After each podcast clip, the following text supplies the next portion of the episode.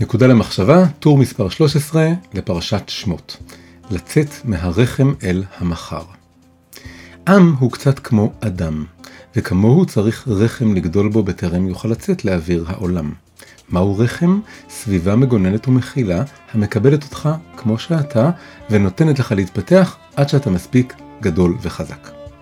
הרחם של עם ישראל היה ארץ מצרים. נכנסנו אליה משפחה המונה 70 נפש, בבחינת זרע, מצרים אף כונתה אז ערוות הארץ, דימוי התואם את משל האם.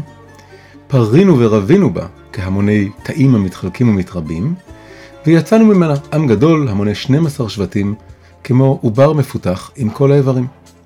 היציאה בקריאת ים סוף אפילו מזכירה מעבר בצוואר הרחם, לאחר עשרה צירי לידה, הלא הם עשר המכות.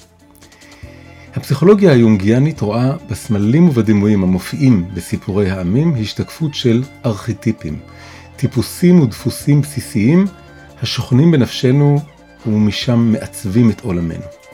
את דימוי הרחם המגונן, כמו זה של מצרים לפני השעבוד, היא תתאר כארכיטיפ האם הגדולה. אך כפי שלעיתים הריונות מסתבכים, ככה גם האם הגדולה יכולה להתהפך לשלילה. קבלו את האם הנוראה, ארכיטיפ נקבי הרסני, הרוצה לשאוב אותנו אחורה ולחנוק את התפתחותנו. באגדות, האם הנוראה היא האם החורגת, הרעה, הקולטת ביתה המאומצת בביתה. היא המכשפה הלוכדת ילדים בבקתתה. היא המפלצת, העולה ממעמקים במטרה לבלוע את הגיבורים אל קרבה. בחיים זוהי האם המשאירה את ילדיה כל הזמן תחת צנרה. היא המורה היורדת לחיי תלמידה, או היא מעגל החברים הפוגעני המשכנע אותך שאין מה לחפש מחוצה לו. במצבים אלו, במקום שהרחם יוליד אותנו אל המחר, הוא הופך להיות קבר הקובר אותנו בעבר. השוואת הרחם והקבר כאן, דרך אגב, הינה מאוד מכוונת. חז"ל תיארו את הרחם כקבר שלפני החיים, ובאנגלית המילים רחם וקבר מתחרזות וגם מאוד דומות, womb ו-tomb. גם מצרים מתהפכת אלינו מאם חיובית לשלילית. הפסוק ויקום מלך חדש של מצרים, אשר לא ידע את יוסף, מתאר בדיוק את רגע התהפכות השלייה הזה. הפיכתה של מצרים מבית גידול המגונן עלינו לבית סוהר המשעבד אותנו. העובדה שמצרים היא התגלמותה של אימהות שלילית מתבטאת באופן מובהק בפקודותיו של פרעה. אם בן הוא והמיתן אותו, ואם בת היא וחיה, ושוב לאחר מכן, כל הבן הילוד היאורה תשליכו, וכל הבת תחיון. פרעה רוצה להטביע את היסוד הזכרי שלנו. זה הפורץ, מורד וכובש, ולהשאיר רק את היסוד הנקבי. זה המקבל את המצב הקיים, ורק משמר ומשפר אותו. כך בדיוק רוצה האם הנוראה להבטיח שנשאר משועבדים אליה לנצח.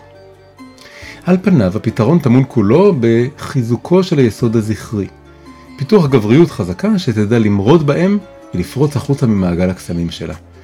ואכן הדמויות המרכזיות הגואלות אותנו ממצרים הן בעיקרן שלושה גברים, משה רבנו, אחיו אהרון, ולהם ניתן לצרף גם את נחשון בן עמינדב, הראשון לקפוץ לים סוף הוא כמו לחולל את קריאתו לשניים. אך למעשה לא די ביסוד הזה. הוא יותר מדי אנטיתזה של האימהות השלילית, ניגוד מוחלט שלה, המועד להתנגש איתה.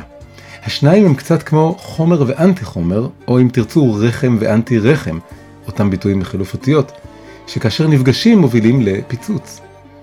בנוסף הרי מטרתנו אינה להחליף נשיות בגבריות, אלא לשלב באופן מאוזן ומתוקן בין שתי האנרגיות, הנשית והגברית, גם יחד.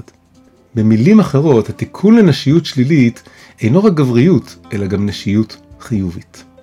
כאן נכנסות לתמונה נשות הפרשה, צמד המילדות שפרה ופועה, ואחריהן צוות האם והבת יוכבד ומרים. לפי הפשט אלו ארבע נשים שונות, אך לפי חז"ל זהו זוג אחד. שפרה הוא הכינוי של יוכבד, ופועה הוא הכינוי של מרים. בנוסף, לפי אחת הדעות בחז"ל, פועה היא אלישבע, אשת אהרון, שלא במקרה היא גם אחותו של נחשון בן עמינדב. בקיצור, נשות הפרשה הן בדיוק אלו העומדות מאחורי ולצידי משה, אהרון ונחשון, כלומר הצלע הנשית של גואלי ישראל העתידיים. נשות הפרשה מגלמות אימהות חיובית המתקנת את האימהות השלילית של מצרים. כיצד מתבטא הדבר? בכך שהן לא רק מכילות ומקבלות את ילדיהם, אלא עסוקות גם בהולדה שלהם, בשיגור של הילדים לעולם להגשים את ייעודם. שפרה ופועה מפייסות את הילדים, אך גם מכינות אותם לחיים. יוכבד ומרים שומרות על משה כמה שאפשר, אך גם משלחות אותו על פני היאור אל גורלו הנסתר. בכך שהן מקיימות ומעמידות את שלושת הגואלים, הן למעשה מטפחות את היסוד הזכרי במקום לדכא אותו, ופועלות את הצעד הראשון בדחיפת עם ישראל כולו משעבוד הרחם המצרי אל חיי החירות. האם הנוראה חיה ובועטת גם היום בתרבות שלנו, ושוב מאיימת להטביע את היסוד הזכרי בקרב גברים ונשים גם יחד. היא מתבטאת היום בתרבות המדברת בשפת הרחמים, ההכלה והחמלה, אך למעשה גם מטפטפת לליבנו תרעלה.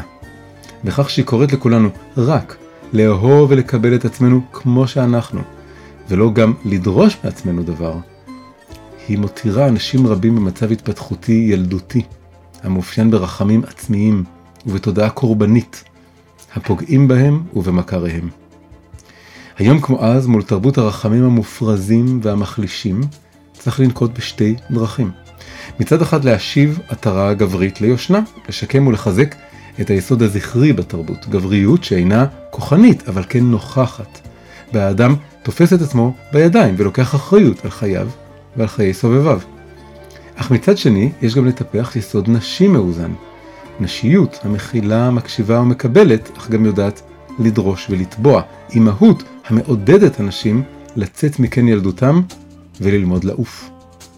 כי הרחם אינו רק מקום לגדול בו היום, אלא גם מה שמוליד אותנו אל המחר.